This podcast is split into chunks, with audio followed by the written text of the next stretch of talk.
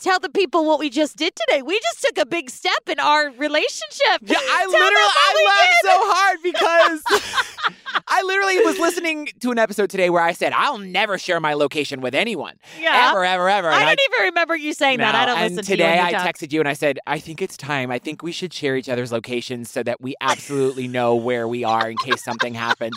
And you share, you barely even answered. You just sent your location. I'd, oh, I had never done it. I said, how do I do it? And so Joey and I, as of this moment, we will know where we are at all times. Is I'm going to check th- your location right now. I want to make sure it's really you.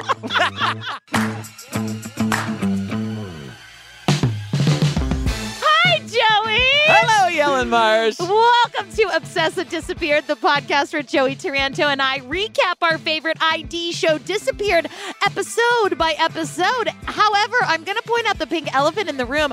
We're nearing the end. We are. By the time you listen to this episode, we will have had our very first live show at Sony Hall. How how did we do? Oh, it's Satan this time. Uh-huh. He was like, it went well. Uh, Thank you, Satan. Thank you, Satan. Did you have V I P tickets or general admission? That bitch only came to general admission. But I hope we had a good time. We did. Also, let me tell you, if you're listening to this and you have not bought a ticket to one of our live shows, don't miss out. You are going to have FOMO, I promise, because if there's one thing that Ellen and I succeed at, it is one hundred percent. Dating younger men. Oh, wait, what? Oh, what did you say? Okay. What were you going to say? I was going to say big dummies on stage. Oh, okay. Okay, I'm so sorry. I didn't know what we were. But honestly, it's both. Yeah. yeah. Honestly, it's both. both. And if you would like more of Joey and I, please join us on the Patreon. And I actually have to give you all credit because we take your suggestions as to what shows you want us to cover. Y'all are coming through for us. Yeah, absolutely. I mean, that last one was a little dark. It was I was a like, dark. Ooh, okay, everybody all right? Do we need a breather? Does yeah. everyone need a Coke Every- Slushie? Everyone took their Midsummer Xanax, and then we came back, and we're doing I Almost Got Away With It. So if you want a little bit more of me, Joey, with a little more of a lighthearted and a ridiculous tone, please come join us on the Patreon. There are over one hundred episodes to download and binge. Also, you get first crack at merch and first crack at live shows. I kind of think that'd be fun to do a watch party. Does anyone want to do a watch party? Oh, my God, let's do it. Can we watch a scary movie, though? No. Why? Because you know I don't like scary movies. Anyway. Your life, your life is a scary movie. Back onto the show. Onto the show.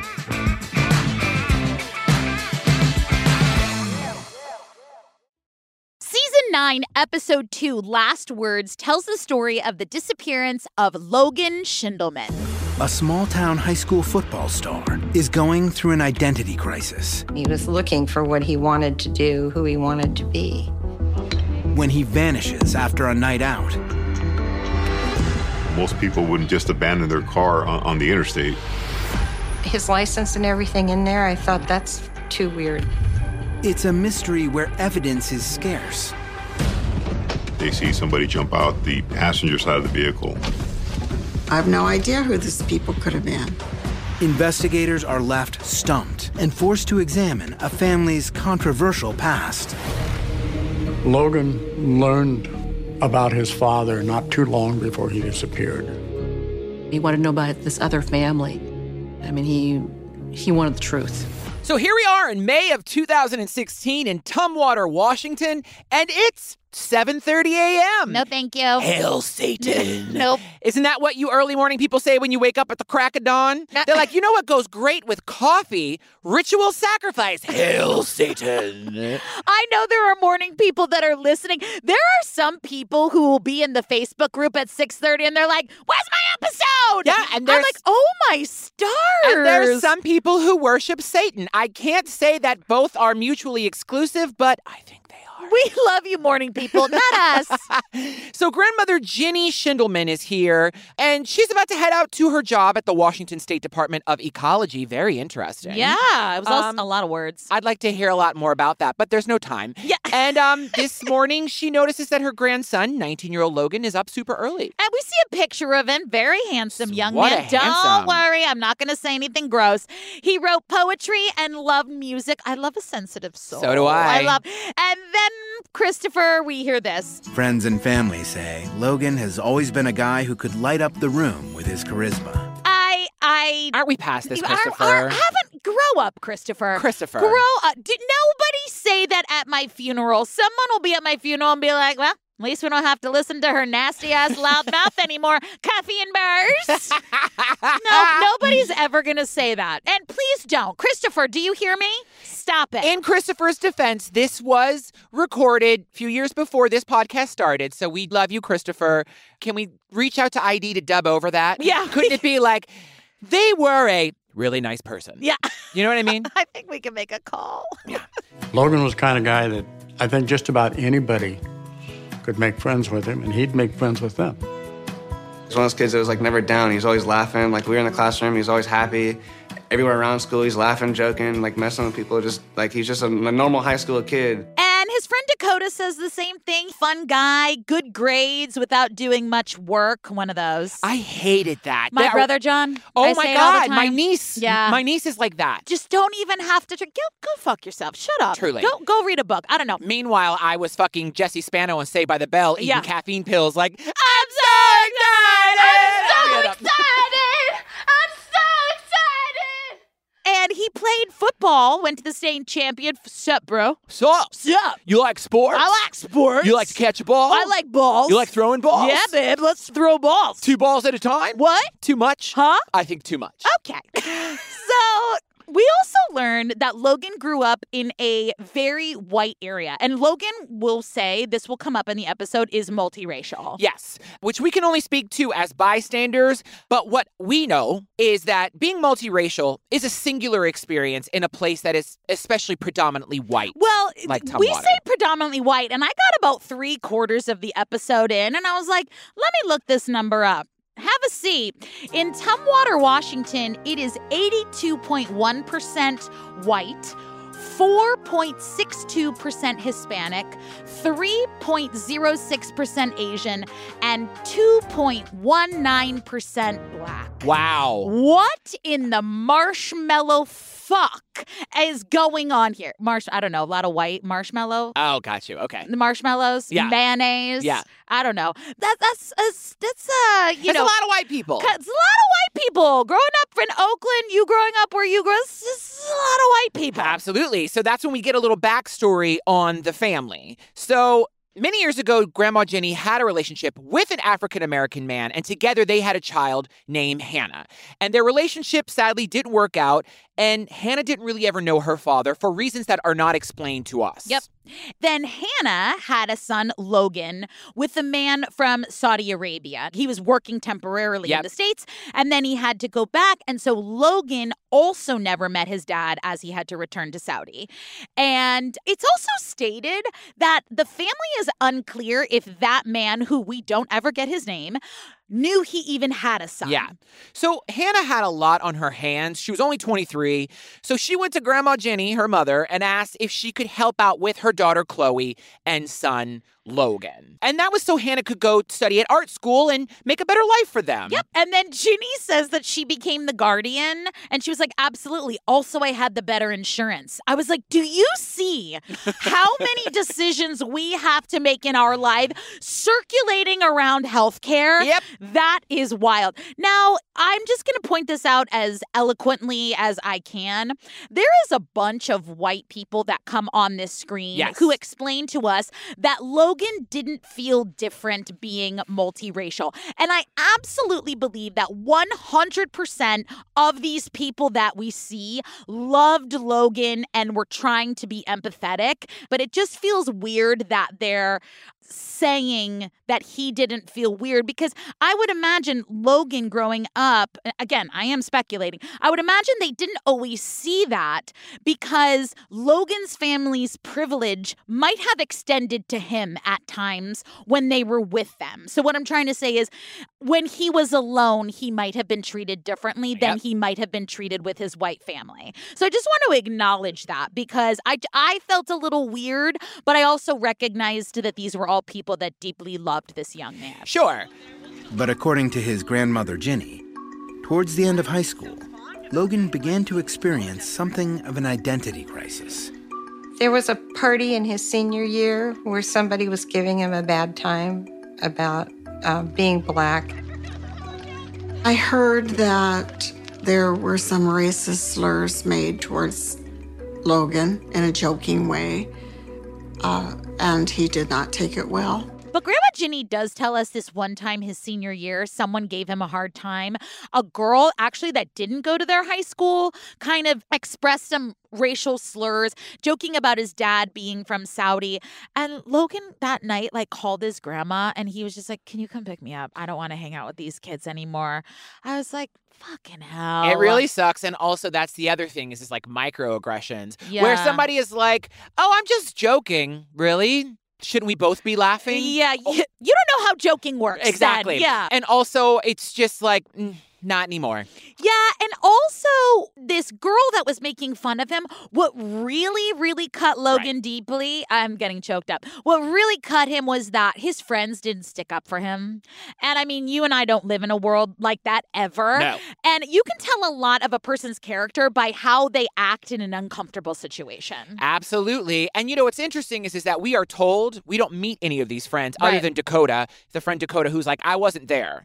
But the other friends say, well, Well, we didn't condone it, but we don't hear about anyone yeah. speaking up. All to say, at that moment, I don't think it was that exact moment, but around that time, Logan just started separating himself from his friends. You know, he kind of felt isolated, and maybe that was just a catalyst for something, you know, deeper that was going on with him. Well, what landed on me is I was thinking of all these people being like, well, I don't think he was really bullied for being black or Saudi or any of those things. And I'm like, yeah. I can't imagine that one isolated incident like that would be the catalyst for that kind of turnaround, because what we find out is, is that he isolated himself from his friend group. He did not text with them. He didn't respond yeah. to texts. He also changed colleges yeah. to avoid seeing any of those people. So obviously there was more of a history. And also that speaks to allyship, because sometimes people, listen, if I were the only gay person in a room full of straight people and somebody cracked a gay joke at me, I mean, I got a big mouth. I probably will say something. Yeah. But also having someone else stand up for me before I even get a chance to is very meaningful. Yeah, of course. And it Absolutely. Also says, don't fuck with my friend. Yeah. So I feel like Logan was going through more than what we are told in the episode. Yeah, I agree. Logan found a new group of friends at college and seemed to be enjoying himself. But by the end of the year, the good times caught up with him. It was first year away from home, freedom, and he wasn't doing so well in college. He wasn't going to class. His grades weren't good enough to go back, so he couldn't go back. I don't think he quite realized all the consequences of not doing any homework. He does what every freshman does. They party. Uh, well, they do party, but Christopher said the good times caught up with him. I was like, oh, Christopher, we've all had those good times. It's like when you open the refrigerator and you're like, whoa, whoa, whoa, that light. Wow, that light is aggressive. And it's like I, that night that we went to Arriba, Arriba, and I drank all y'all under the table. I was the only one who was not hungover, and the next day you were like, help me. My, my teeth hurt. Your tongue Every- was stuck to the roof of your mouth for days. Everything hurt. My toenails were throbbing. I was hurting. I swear that was worse than bottom shelf tequila. We got so margarita drunk. Three of us were hurting and you were fine. I was like, I'm going for a jog. Yeah, I, it was like six p.m. I was like, can that sunset calm the fuck down? Oh, well, anyway, the good times caught up to him. And he didn't really know what he wanted to do, which, hear me, people. Yes. Take a gap year. I agree. Listen, I'm about to drop some wisdom. Are you ready for this? I'm ready. Life is scary. Thank you all for listening to our podcast. but, but I mean, you know, get used to it. I mean, making any kind of life changes like that is scary as fuck. But you know what is scarier? Regret. Hey, let me tell you, my whole life, I knew I wanted to be an actor. Mm-hmm. I knew I wanted to sing. I knew I wanted to be on stage. I wanted to be on T V, film. I wanted to do all the things. Mm-hmm. And I was too chicken shit. I got no support because my parents didn't want me involved in that business. I didn't pursue it until I was twenty-seven years old. Right. I didn't start working until I was twenty-eight years old in that field. So what I'm saying is, is like, I was lucky because I always knew what I wanted to do, but I just had some bumps in the road. There's some people who it takes them a long time yeah. to figure out what they're passionate about. And I want to say, take the time, because don't waste all the time doing what you think you should do or what's going to make your parents proud or solely you're going to make a lot of money on, because you will burn out fast. Yeah. Find out what makes you happy and pursue that. Yeah, Is that what you were saying? No. so,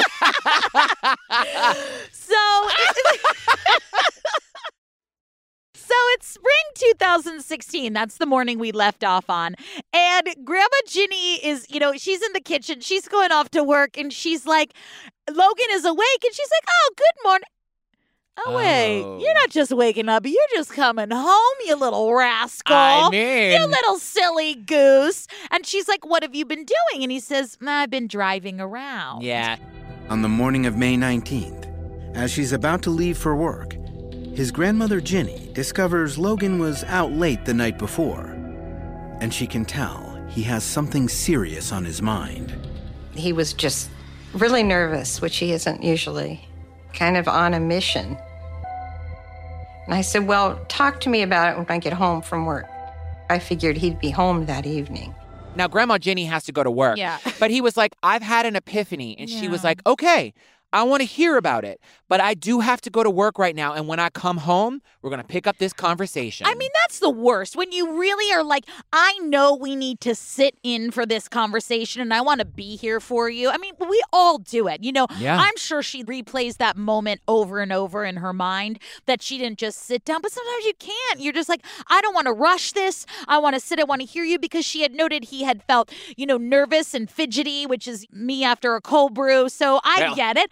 But she was like, that was a big mistake. I was like, it's okay, Grandma Ginny. Yeah, because it was sadly the last time she ever saw Logan. Yeah.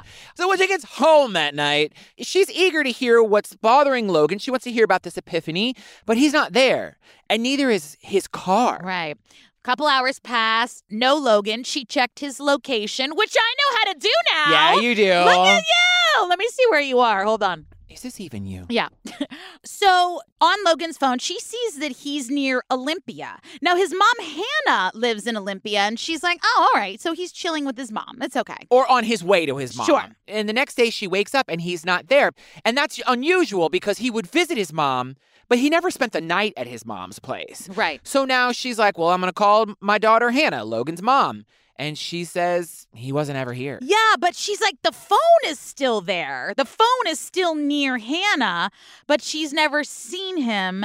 He had this epiphany. I don't know what it is. So Grandma Ginny's like, wait, what's going on? And she knows that he's upset. You know, he'd been talking a lot about trying to figure out, who am I? Yeah. Where, where, where, where do I fit in? What do I want to do? He was a little bit lost. And she knew that he was smoking pot a lot. She, you know, says it really casually, which, you know, they're in Washington. Is it legal there? I think I, it is. At that point, if it was, I don't know if it was legal at that point yet. But I mean, weed smoking is yeah. very common. And so Grandma Ginny starts making calls. And now two days pass and no one has seen him. And she finally goes to the sheriff to report him. And she says that it wasn't manned. Yeah, there was nobody there. They're like, you know what? We're yeah. going to call it a night. Yeah. Can we just come back Monday? We'll see you all Monday. Yeah. Put up the gone fishing sign. Yeah. How does it just close? It's fine. It's fine. We're going to close. Yeah. We're gonna- I need a night, okay? But she also said, like, well, I wasn't sure that I should call nine one one because to me at that point, it didn't merit a nine one one call. Now, I can understand and not understand that all at the same time. One being where people are like, I'm terrified. I'm going to call nine one one. And you know what? If he shows up, he shows up, but I'm still going to do my due diligence and call nine one one. And then I understand the other side of it where it's like, he's fine. You're in denial or like, I'm sure he'll show up. Do you know what I mean? Yes, I understand that you don't want to panic and go to a place. Yeah. Do you know what my middle name is? What? I mean, it's Marie, but I was going to say panic. Because Marie directly translates to panic in La Greek. Ooh, oh. Mm-hmm. In the Greek. It's part Latin, part Greek. Most people don't know it. It's fine. You didn't learn about it in Louisiana. Keep going. Yeah, Google it. You haven't. So she waits till Monday. Yeah. To go to the sheriff's office and to report Logan missing. And that's when we meet Detective Frank. They never told us how to pronounce... pronounce Frawley? I think Fra- it's Frawley. Frawley, okay. Who says... We get the pertinent information. We always ask for the name, date of birth. We always ask what they were last seen wearing. And then any scars, marks, tattoos. And then any associated vehicles with the person. Cool, cool, cool. So you do what... everyone learned to do in Detective one oh one on day one of class. Thank you for sharing this groundbreaking approach. We uh, honestly, Now listen, gather around. Ask for their name. Oh, oh, write this down. Yeah, okay, write, write it down. A recent picture if they have it. Wait, does it, please stop for a second. Does anyone yeah. have a pencil? Yeah, My no, pencil broke. Start over. Okay. Ask their name. Ask their date of birth. I was like, baby Frank, you know we've been in this for nine seasons, yeah, right? We've seen you. some shit. Yeah. I have been to war and yeah. back on this show. Yeah. Are you going to tell us to toast the bread before we put our butter on it, too? Now listen, you can't tie your laces till the shoes go on. Oh my, should I write that down? Do it again. You can't tie the laces. We love you, Detective Frank. Thank you, Detective Frank, for literally telling us nothing. So they run his plate and something comes up. Detective Frank tells us the car had been impounded three days before. I was like, wait, three days before? That How is, far out are we? Yeah, that's the day after he went missing. So what happened was is that his car had been found abandoned on the highway about ten miles from his home in Tumwater. And so they're like, his car's at the pound. You can go pick it up. So she goes and picks it up, and they go through the car. They find his wallet, his driver's license, debit card, cell phone, a few bags of groceries, all in his car. And they were like, wait, where is he? His license was there. But also they just impounded the car and they never processed it. And when I heard that, I was like, wait, why didn't they process it? But it was just like a stalled car on the side of the road. They, they had no reason to think it belonged to a missing person. Right. And then Detective Frank Frawley says, we treated it like a typical missing persons case. And I was like, I mean, again, I have been doing this since the Reagan administration.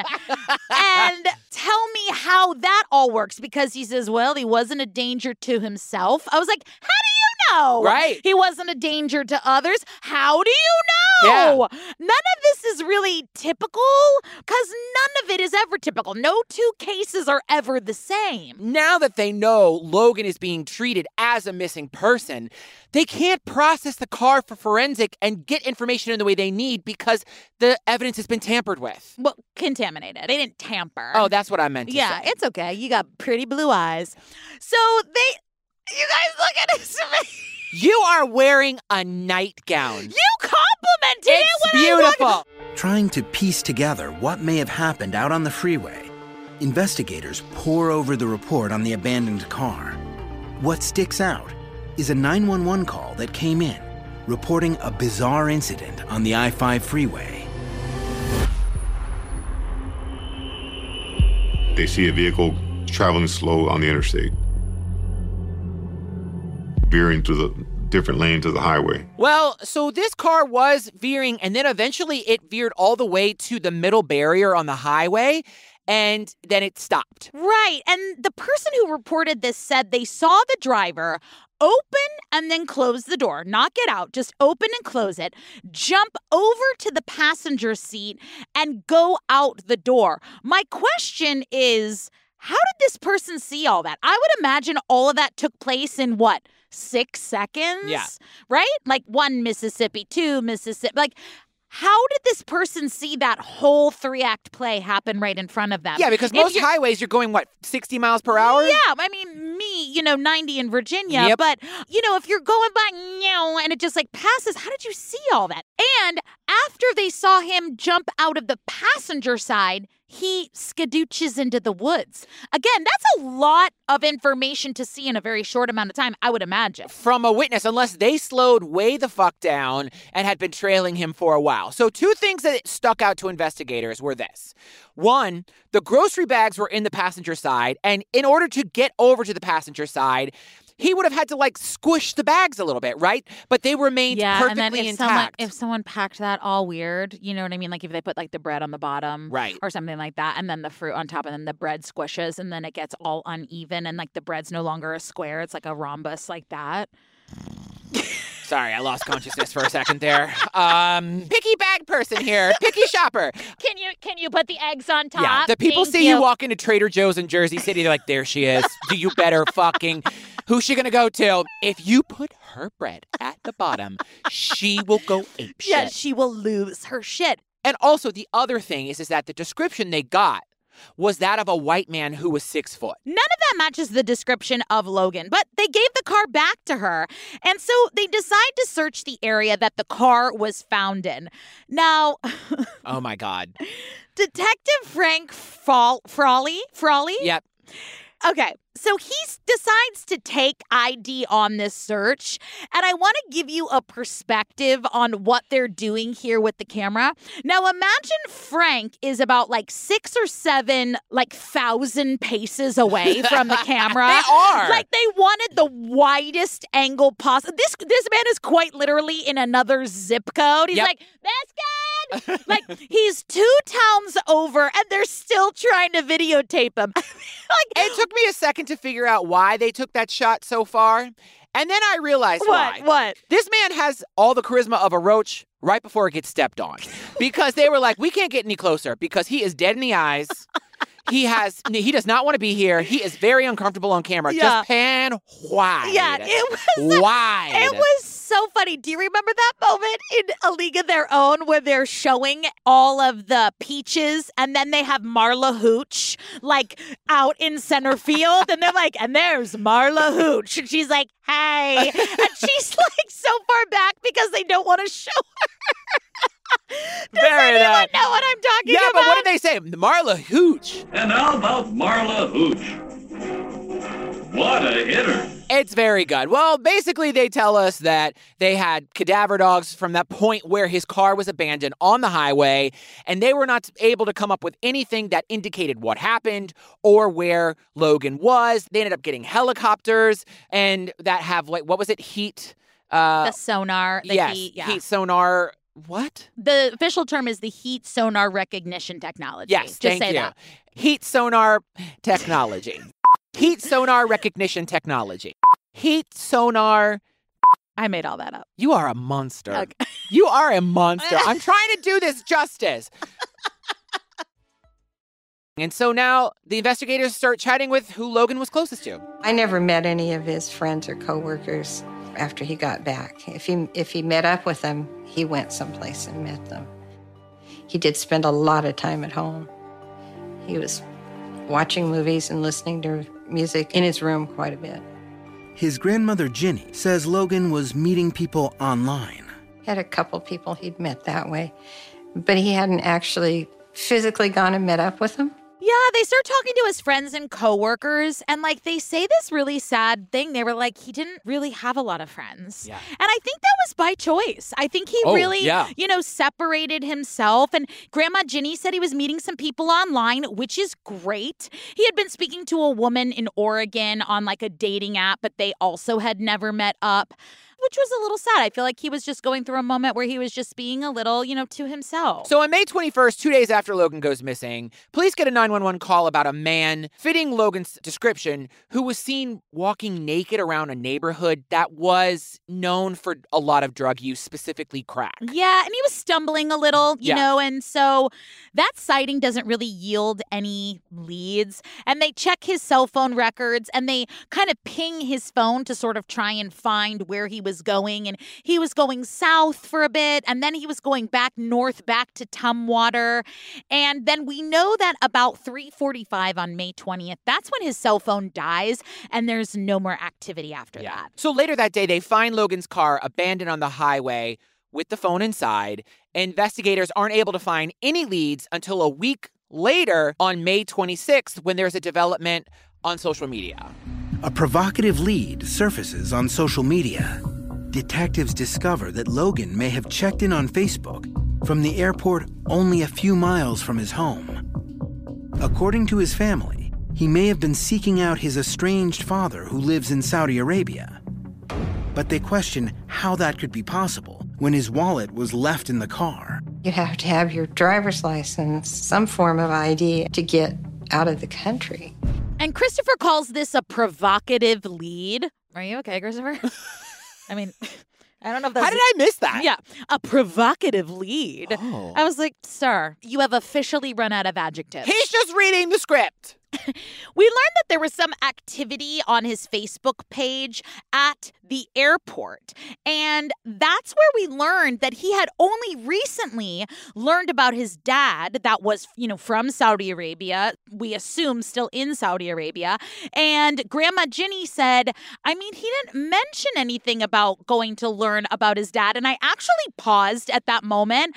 And I was like, I mean, in my head, I was like, I mean, Grandma Ginny, with all due respect, he probably didn't say much to you. You know, there are just things you don't talk about. And then I pushed play again, and she's like, not that he would tell me if he did. I was like, Grandma Ginny, you're all right. Grandma yeah. Ginny's a down bitch. She actually knows what's up. I'm a real bitch. That's right.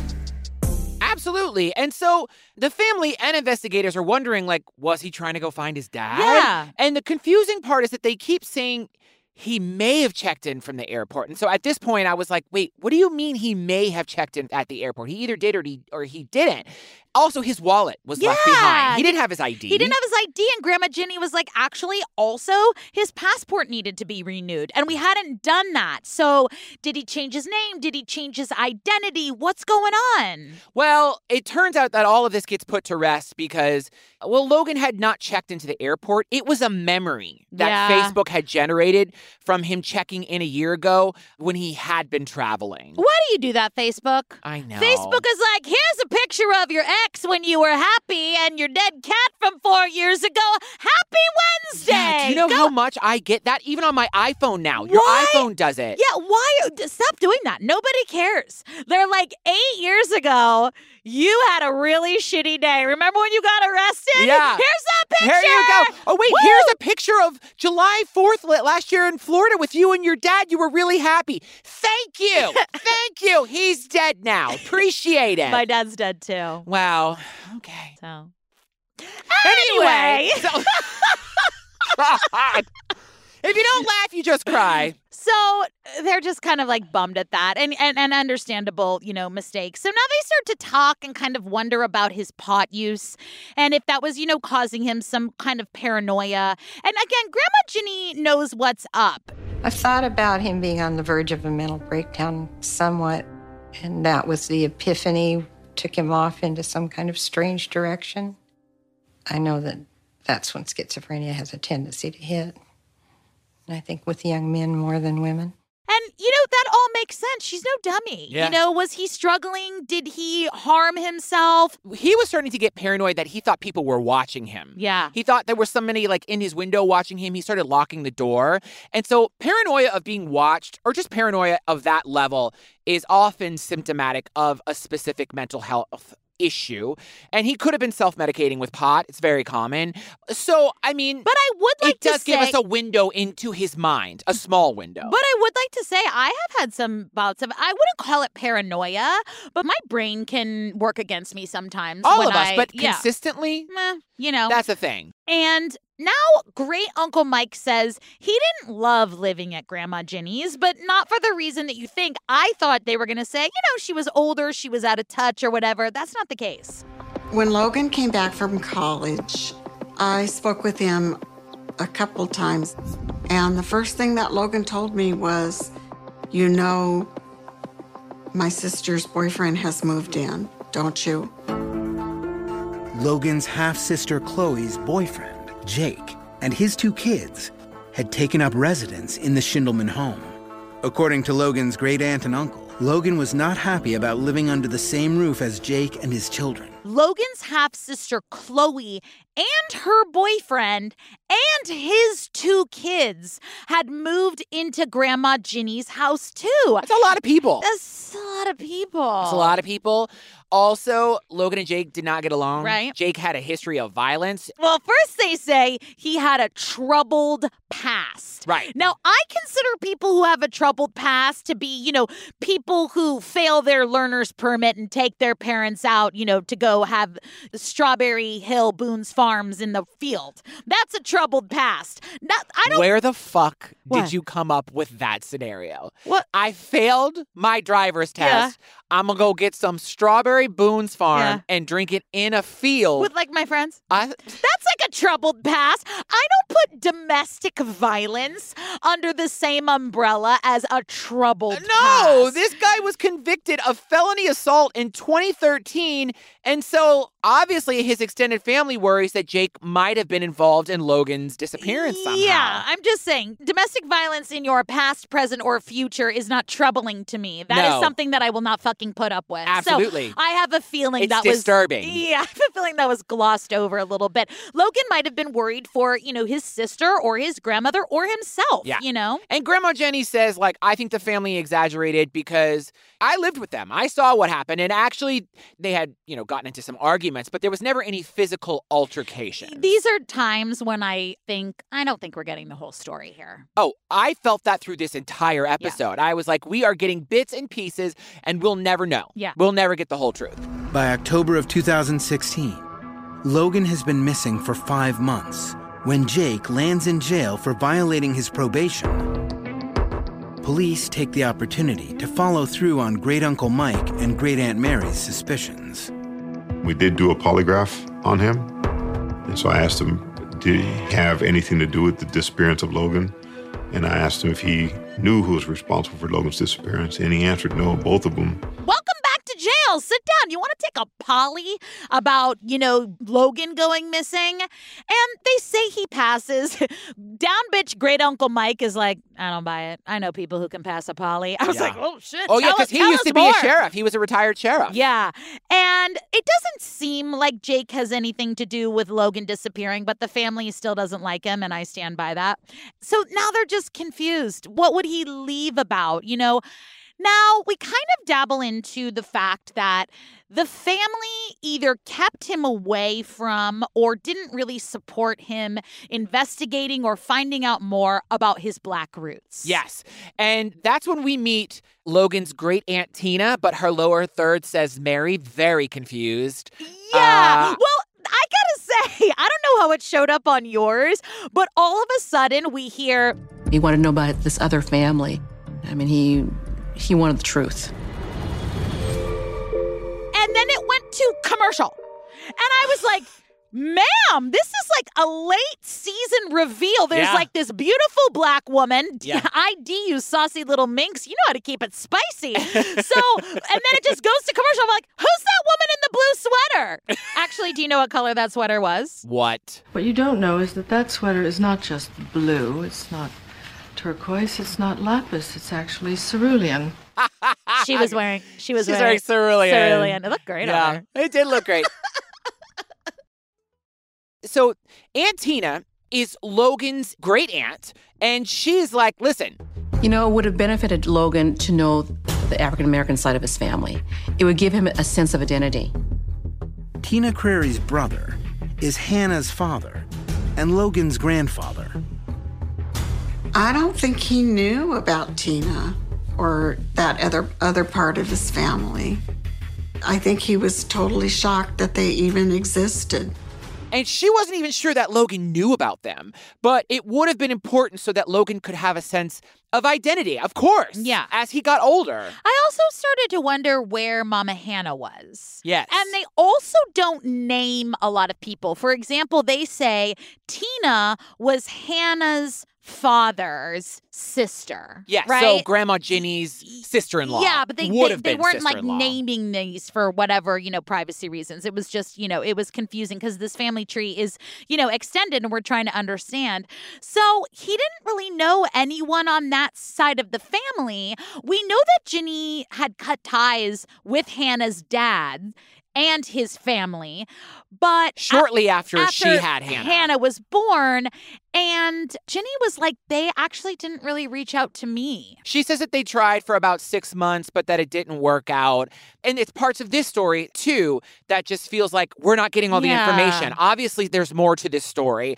And, you know, family dynamics are extremely complicated. Especially, in any scenario. Yeah, especially when kids are involved yeah. and the parents part ways. So before Logan left for college, he did meet his Aunt Tina for the first time. He was invited to her house for dinner, and he got to look at pictures. And Aunt Tina was like, he said to me, it's nice to see someone who looks like me. Oh, my God. Yeah, I got a lump in my throat. Now, This is a delicate conversation, and yeah. it comes with so many different, you know, consideration.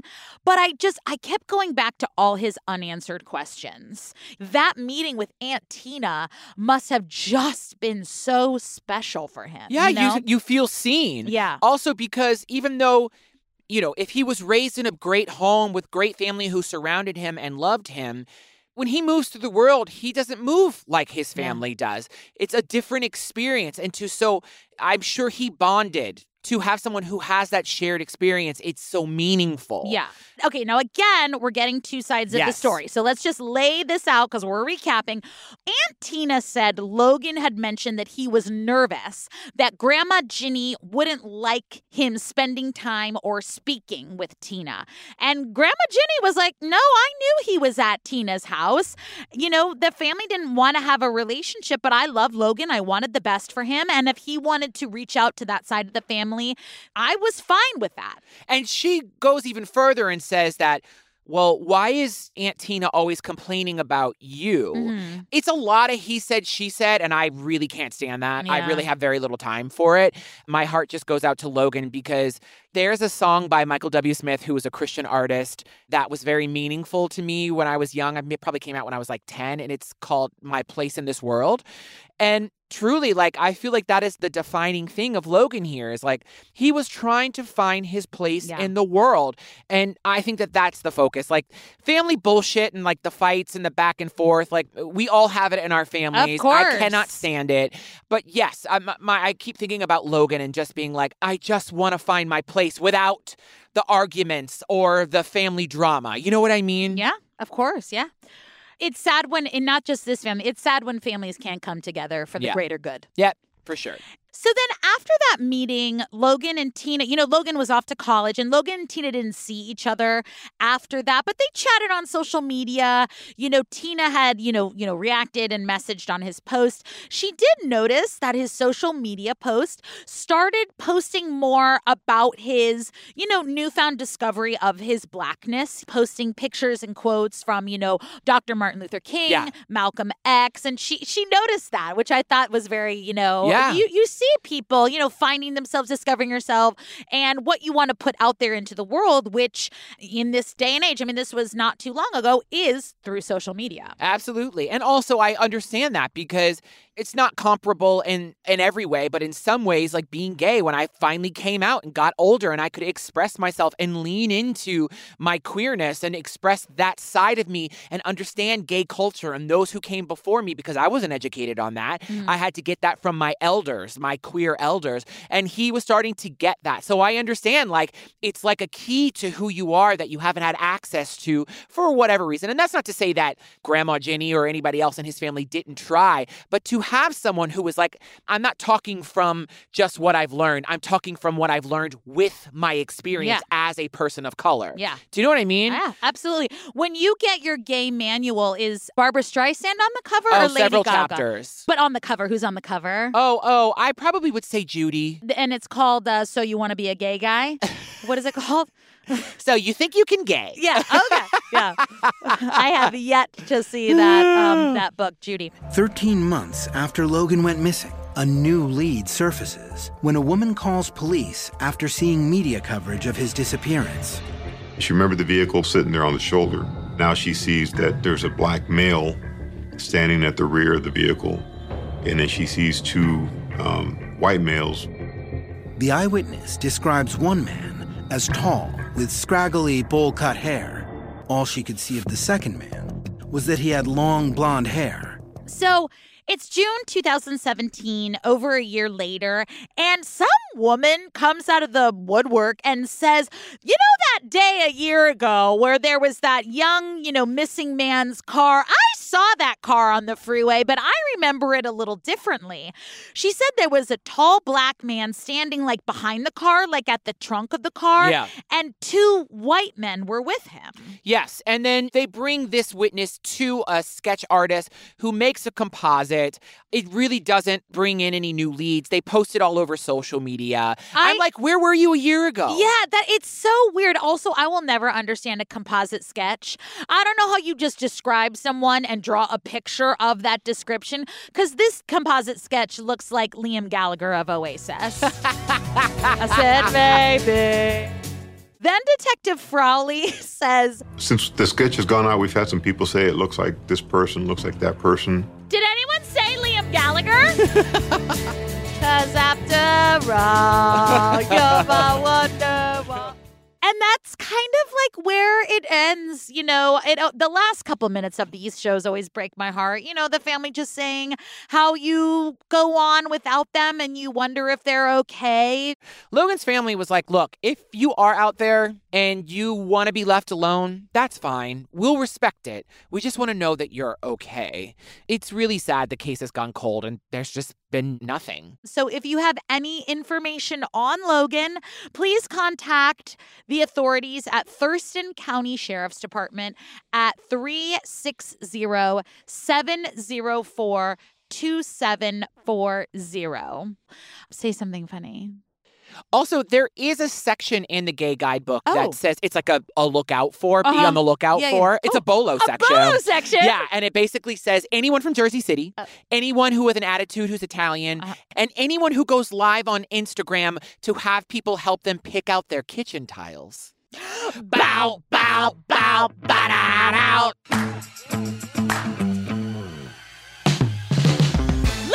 I get insecure about my interior design abilities, but the people of Instagram agreed with me. It was on TikTok, actually. It was on TikTok. And I was high as hell, and I was like, what is she doing? Listen, I got, some- I needed, I got something to say. I needed some help. But if you want to go live with me on Instagram or watch me go live and help me pick out my tiles, please feel free to follow me at Ellen Marsh. You can find me on TikTok at Ellen Marie Marsh. You can find me and Joey on TikTok and Instagram and Twitter at the Disappeared Pod or Listen, Obsessed with Disappeared. Please follow our TikTok. We've upped our game on TikTok, and we're about to up our game even more. We'll tell you more on that later. More on that later. But we're having a lot of fun on TikTok. And Joey is at its joey taranto dot com. If you are having fun with... .com? Uh, it's... My yeah, website? Yeah. Come find my website. its joey taranto dot com. Doesn't and, exist. And his AIM username is singing pretty boy two four six zero one. Oh, God. Also, if you can leave us a five-star review on iTunes and write a little sentence about us,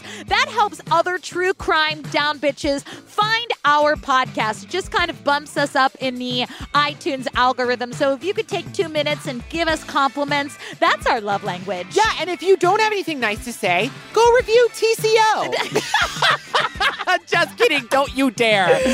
And we hope to see you at our live shows. We will be in Orlando September eleventh and Dallas September fifteenth. And of course, we will be with all our true crime best friends at Obsessed Fest. Go to obsessed fest dot com if you have not gotten those tickets. And you can go to the Disappeared Pod and click the See Us Live link. I cannot wait to be on stage with you. It's going to be so good. I'm telling you, don't miss it. And also, if you're nervous about coming by yourself, do not be, because no down bitch will get left behind. You are going to meet all your true crime besties and more. And we can't wait to see you.